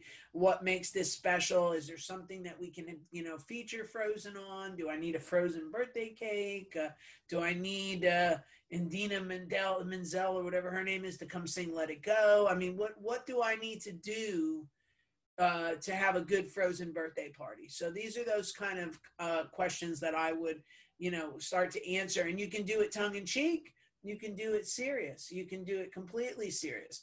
Uh, you could do a mixture of, of anything, but you're you could take your party supply and go all the way out to event planning and start talking about how to plan events and go beyond that. So that's what it'd be. Okay, so we're we're all going to keep asking about marketing budget, and I, and and I have to answer this as, as brutally honest as I possibly can. You need to spend, on average, to do this properly at a normal speed a minimum of 20 hours a month on your website. Okay. What that 20 hours or 30 hours looks like in price starts to be all over the map because I could go get some guy that's in a different country and get a whole lot lesser price, but I'm going to have a whole lot lesser quality. Um, I see ads all the time for $300 and we'll get you number one on Google. That is not real. That's somebody, you're going to pay somebody $300 until they wake up and until you wake up enough and realize that you never got it and you're not going to get your money back. Um, I think now, right now, my my sweet spot for most of you guys that would be localized businesses you're a minimum of a thousand dollars because of everything that has to be done that's the floor and what that what that's doing is going kind of slow. So what we've had to do so for some of you is i've had to hybrid it. Um, some of you guys have to help us and i'm kind of mentoring along the way. Some of you guys are helping me get ideas so we can get them back. I mean so I'm willing to work within a space, and I think a lot of people would. But on the other side of the coin, I, I also think that a thousand dollars is the absolute floor to have somebody come in and be able to do this and do this at a reasonable, reasonable good job. But that's the that's the bottom. I don't know how else to say that. I don't. The top can you know go all the way out to six digits so i don't even the top is not a a realistic discussion but the bottom line you have to understand and see carolyn said wow 20 hours i have some that i work 40 and 50 hours on because that's how much is needed to be able to do that so you know it's that's the minimum you should spend and the reason why is what you need to do is i need to i need to put up five to six really good pages of content a month. Okay. Regardless of what your business is, that's really, if you put up one or two or one or th- one to five a quarter, okay, that's about what you can do. All right. But if I say five pages a month, okay, just the writing, editing, and posting of those pages, not including social media, management, planning, research, nothing else, you're looking at about 90 minutes a page okay, to write it, post it, make the graphics, put it up there. So five times, let's make the math simple and just say two hours. Um, you got your what five times two, five hours times 10. You're at 50 hours right there if you did five at two hours a piece. Am I doing my math right? Yeah, right? 50, uh, five articles times two hours. Yeah, maybe it's only 10. Maybe it's no, I'm doing it right. So yeah, you're you're way up there when you just get to, you know, you start to get you start to get to this. So I I think 20 is the minimum you should do. Anybody should be putting in, and if you're not putting that in, that's why you're not going forward. Okay, if you're only putting in 10, then you're only going as half as fast as you should. Okay, if you're putting in five, well, you're doing you're doing um, a month's worth of work over a quarter. So what it would take you to do if you did this a month, you're taking three months to do it. So it's a, it is a lot of work, and that's what I think most people don't understand. Um, okay, so this one says my business is a virtual fitness, indoor cycling, high intensity interval training. There's a ton of ads for that kind of thing coming through my own Facebook feed, probably because of the algorithm knows my interests. Ideas for differentiation.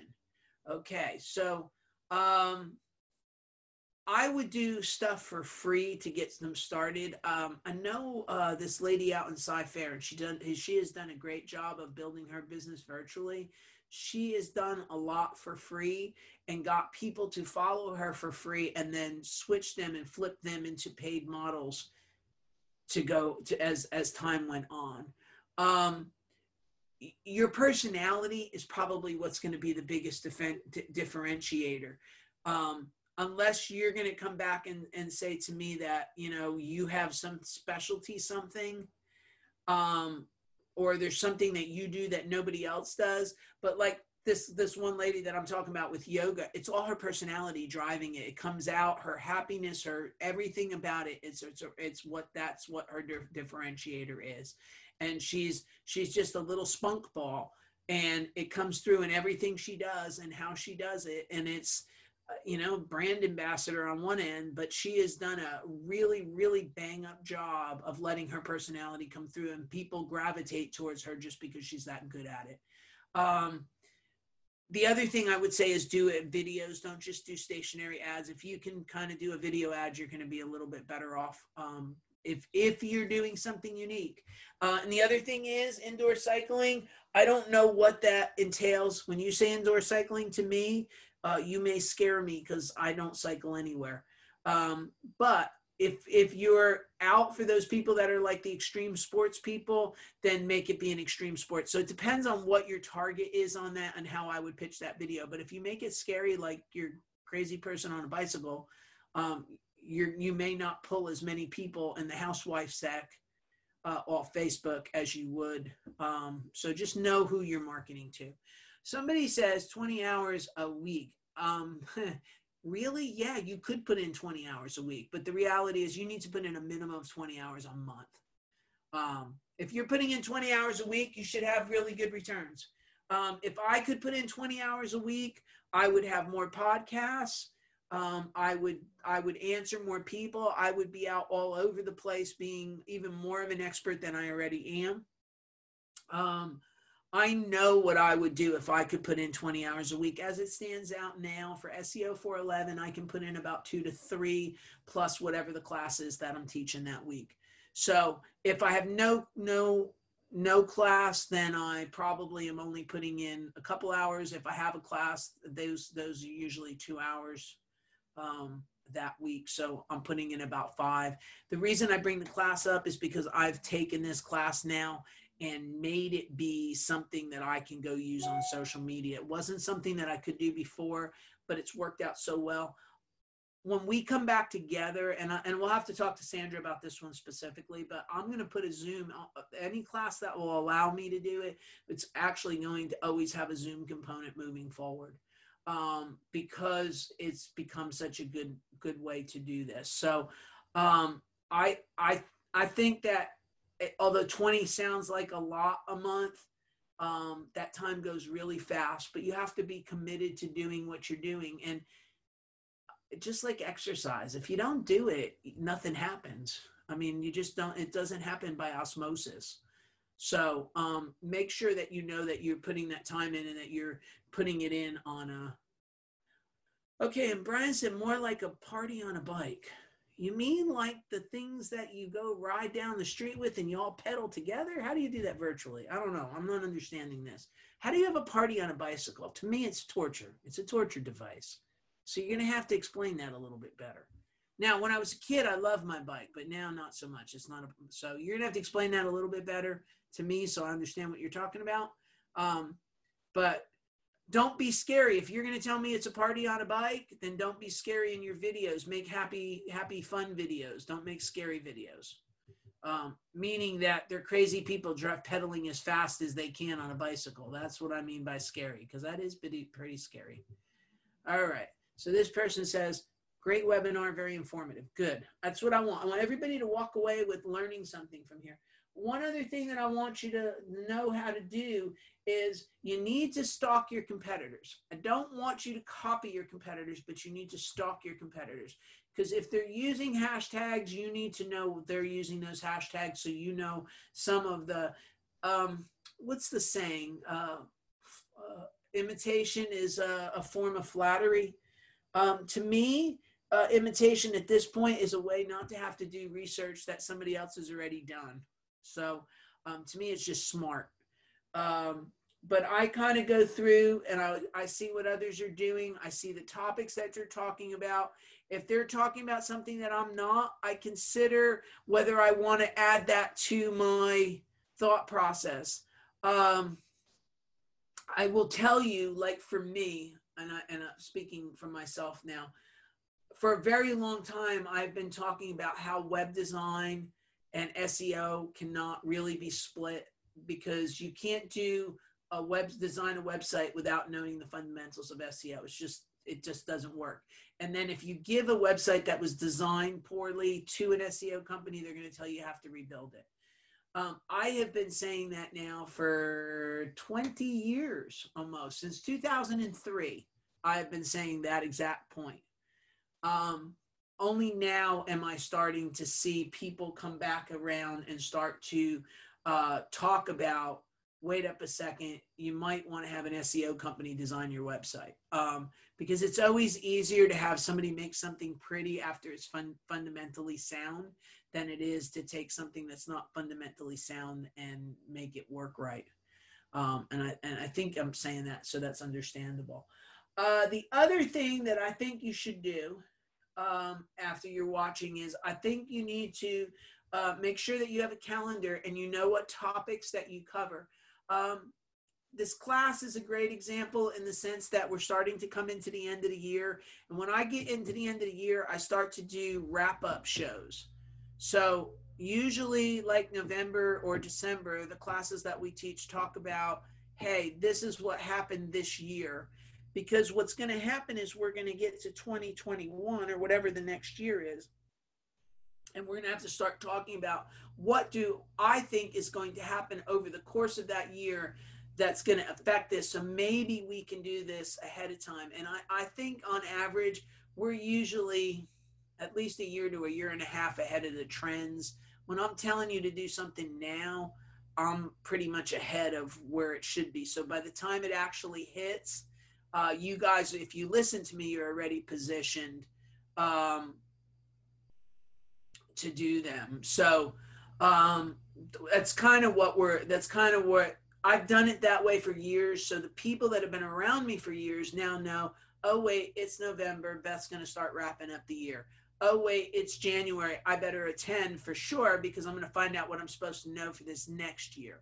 So, with that said, I'm building on what I'm doing I'm using my calendar. I know what I'm doing, and everything is got some type of a uh, plan to it. Now, if I get out of bed tomorrow and Google changes the whole world, I will need to be able to go out and respond. And I have done that and interjected in the middle based on what is happening in the real world. Um, however, I still have my calendar that tells me what I should be covering. So I really encourage everybody to sit down and try to map out a quarter of content for a website, for your website, and try to have the goal to fill that that quarter of content um, and to do that. Uh, the anonymous attendee says it would be great to have an added Zoom component to your web clinics, and I, and I I was really against it but I I have I have people coming to these things now from all over the country, and it's kind of really surprised me. Um, some of the phone calls that I've gotten by that. Um, it's extended us out of the Houston area, so I think that's good for for the uh, you know even even score. I don't know whether you guys see that, but we're getting people from all over the place coming and going. So it's been a little bit. So I would like to have Zoom. Uh, any class that I can have Zoom a Zoom. I actually already have bought the tripod and the uh, uh, iPad holder for my um, my iPad, and I already have bought the lavalier mic, so it doesn't have the cross contamination of the room going on, and you won't be able to hear the audio. So I already have bought all the equipment. I'm just waiting for somebody to give me a green light and say, "Yep, it's time to come back to back to person now." Um, so we're gonna do that. Uh, yeah. Um, so here's a simplistic question, but I think uh, novices and more experienced people can ask questions in this. Um, regarding using LinkedIn, when you post something, uh, can you talk to them a little bit about um, likes and comments and shares and how to use that effectively when you're uh, trying to market your business and and get that ripple effect and um, you get the general idea yeah i mean uh, yeah i mean for sure so what you're saying it's linkedin or actually everywhere everywhere uh, i guess yeah so what well, a couple different things. So LinkedIn's interesting in this sense. That I go out and make sure I am constantly mining to put people in my group. So when I when I come when I come uh, notifications when I come here, it tells me who I followed, who I need to follow. I need to set all of that up on a constant basis. I go through um, look, so here's somebody that was just in, so I'm going to accept him. I grow this audience all the time, okay? Um, and I work through this. So I guess it's all you guys. We're all here on LinkedIn. Look at this. All right. So I grow my audience on a regular basis. Um, and I make sure. I also look down here because LinkedIn has a really interesting way of this needs to get off my screen. Why will you not go down? All right, I'll have to come back to that one. Okay, but it has a really interesting way of matching me up with people I may or may not know. And sometimes it's my own customers. Okay, I go ahead and reach out and connect with these people and try to get them on my list because the bigger I get my list, what happens is I put these posts out and they then get a ex- exposure to me and to my business. Okay. Um, and then what's happening is they're reaching back out to me with a with questions or meetings or introductions or you know i've got like a thousand thousand and some odd people now that are i guess yeah that i'm i'm hooked into that every time i put a post out i got a thousand eleven hundred people. I continue to grow that um consistently. The reason why is because if they get a, if they see my post they have the option to share it. I have the option to share something they do um, and it makes my footprint and my reach go out further so the more the bigger you can build your network on linkedin the further your message gets out into the world. Um, the other thing i would suggest everybody does is start to keep a email list. If you haven't started one please start one. Um, because at some point in your in your business's life having that is going to be really kind of a handy thing to have that we can go back out and start putting um, emails out to those people because again you know i went to state i worked at state farm many years ago and one of the things that they said i went to a sales seminar and their whole point of the sales seminar was to remind everybody that it was easier to sell to people that you already had in your book of business than it was to procure a new customer. And if you remember that, the more you remind people that have business with you that you're out here, the better your interaction with them is going to be. Okay. So um, I'm constantly reminding people that I'm out here and that if I'm, if you need something and, and honestly, uh, it, it it keeps coming back to me. All this stuff that i've put out in the universe all these years. Um, i had some guy call me it was a customer two and a half years ago said hey i'm ready to restart my service. Things are getting better for me. I was like okay thank you. I, all the work's already done. I just got to put them back into and get them back on the plan but that's because i'm out there constantly reminding people that i'm out there I don't. I, mean, I you know, I didn't say to him, "Have you seen a LinkedIn post lately?" But I'm putting stuff out every day it, it, it takes discipline to do this. It takes a commitment to do this. Um, it takes a commitment to build a LinkedIn following that you you you may want to sit down and start to you know find the people that that you know and and don't be afraid to to reach out to them. Don't be afraid to go click a button and say, hey, uh, go ahead and you know maybe it's a good person turn away the people that are junk. I hate to say that, but there's like I get these people every day that, hey, can I get you? No, I really no. I don't really want to buy anything. I don't want to sell my business. I don't really want to talk. But I want to hear from the good people, and I've set myself up to do so. So I, I, I think you need to. As Sandra, is that kind of what you're alluding to?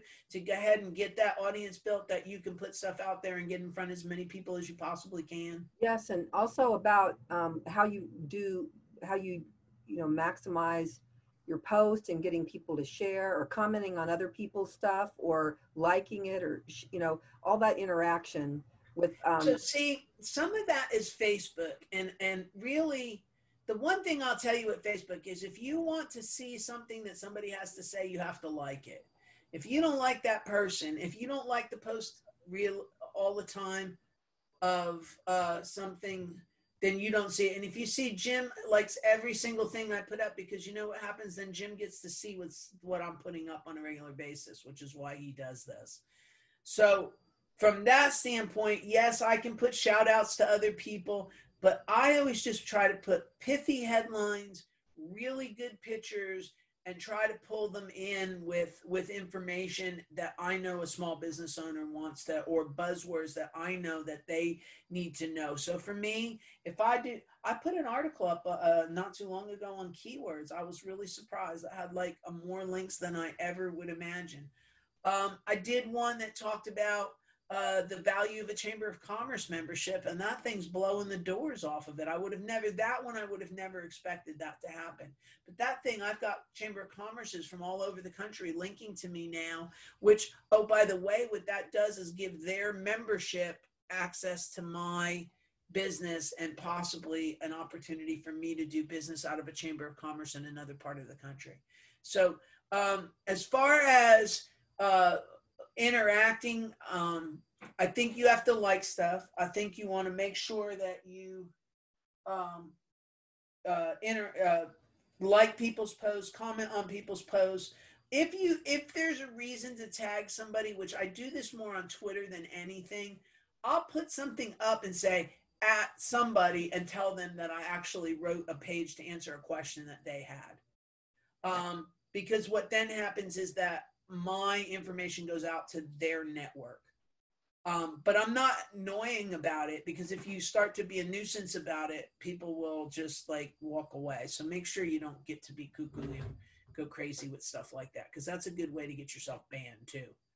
Um, but I mean, I'm always putting hashtags on things as well. I mean, but I, am trying to put like I put SEO, business, small business tips, entrepreneur tips. I have a certain set of standards that I put. I don't put like the guy with the bike. He says he's he's got a party on a bike, great music and rhythm. Okay, I I wouldn't go put um, a funky hashtag on that that nobody would ever search for because the purpose of the hashtag is that when people use those hashtags to go search for you, they find you. So if you use something funky that nobody's going to look for, it, it has no purpose in this whole world other than oh look that person you know, use the funny hashtag. So uh, uh, let me use Bill O'Brien for a second.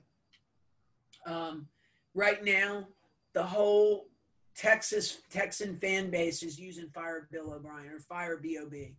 The reality is the Texans can go in there, go pull that hashtag, and go see how many people in this city want that man fired.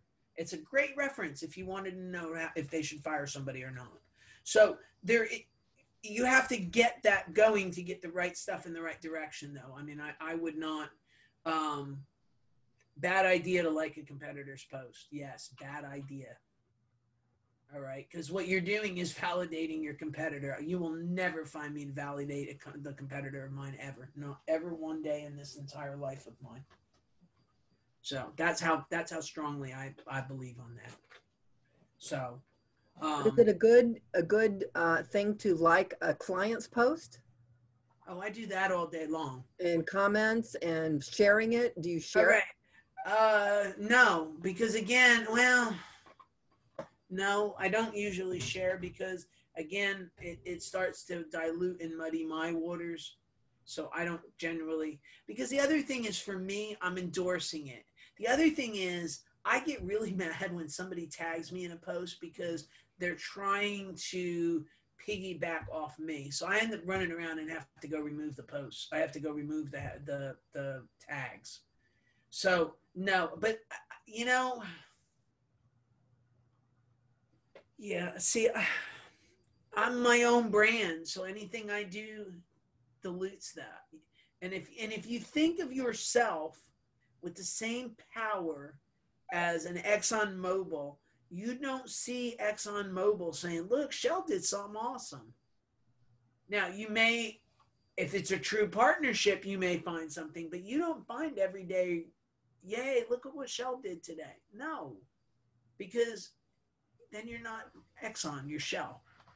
Is that you just have to be smart about things, I guess. That's the, but no, I don't ever, I like them. I will like them. I'll say great post. Hey, good, good right up here. Um, one thing I will say on this topic, and you know, this would, if everybody could kind of, we all could band together and figure out how to solve this problem. We all could use to post comments on each other's posts on the blog themselves. So, like if I came here, let's see. Let me come back a screen. Let's do. Let's wrap up because it's about eight o'clock. So yeah, see, um, you start this whole crazy. Time. I know it's exciting. So, but I just want. I don't want to keep going for a long time, but I want you to um, uh, talk about it, and we can pick it up again the next time we do a digital marketing clinic um, because there's Yeah, a sure lot of things that we could go deeper on. We sure can. I'm trying to get to where this is here. See, that's my stupid sister over there putting stuff up that I tell her not to tag me on. That's the thing. If you have siblings, don't be friends with them on Facebook because they do stupid things. That's a tip. So here, if you click through to this, I want to show you this really quick, okay? Because this is kind of a big deal. All right, so this is the actual raw post. We need to start getting comments under these that that are realistic, real comments. Google's using those comments to validate. That is something I would do, Sandra. If I saw a customer's post and I could come back and make a blog comment on it, I absolutely 100% would. That I would do because that doesn't hurt me. Um, it doesn't dilute my brand and it helps validate them. And there's not enough cross reference. But the value of somebody commenting on your blog helps Google understand that there's value to that blog. So that's a habit that everybody should get into. When you see a blog post from somebody and you actually like that blog post, go down. If they allow comments, leave comments because it's really it actually that actually is an extremely important thing. Okay. Well, on that note, let's wrap it up and say goodbye to all of our um, attendees. It's been fun, and we're looking forward to getting together again next month uh, with Beth. Um, what I like about what you do, Beth, is there's a lot of opportunity to ask questions and um, explore, and so we need that. So, especially Well, with a lot of these other ones just being something posted, listen to, and that's it. This way, you if you got the courage, you put your questions in there, and you get real answers. Especially when you gave them ideas about what to do for their specific businesses. I love that part. Well, and I always try to do that because I think that sometimes you guys get too close to your own business, and I, my, myself included in that. That it's always good to have an outside perspective to come up with doing things because you, you sometimes you don't think of doing them the way somebody else would say to do it. Right. So uh, I hope you all come back, and I hope uh, I hope you all learn something, and we'll see you next month. We're doing Google My Business next month. That's an important, important, important thing for everybody within the sound of my voice.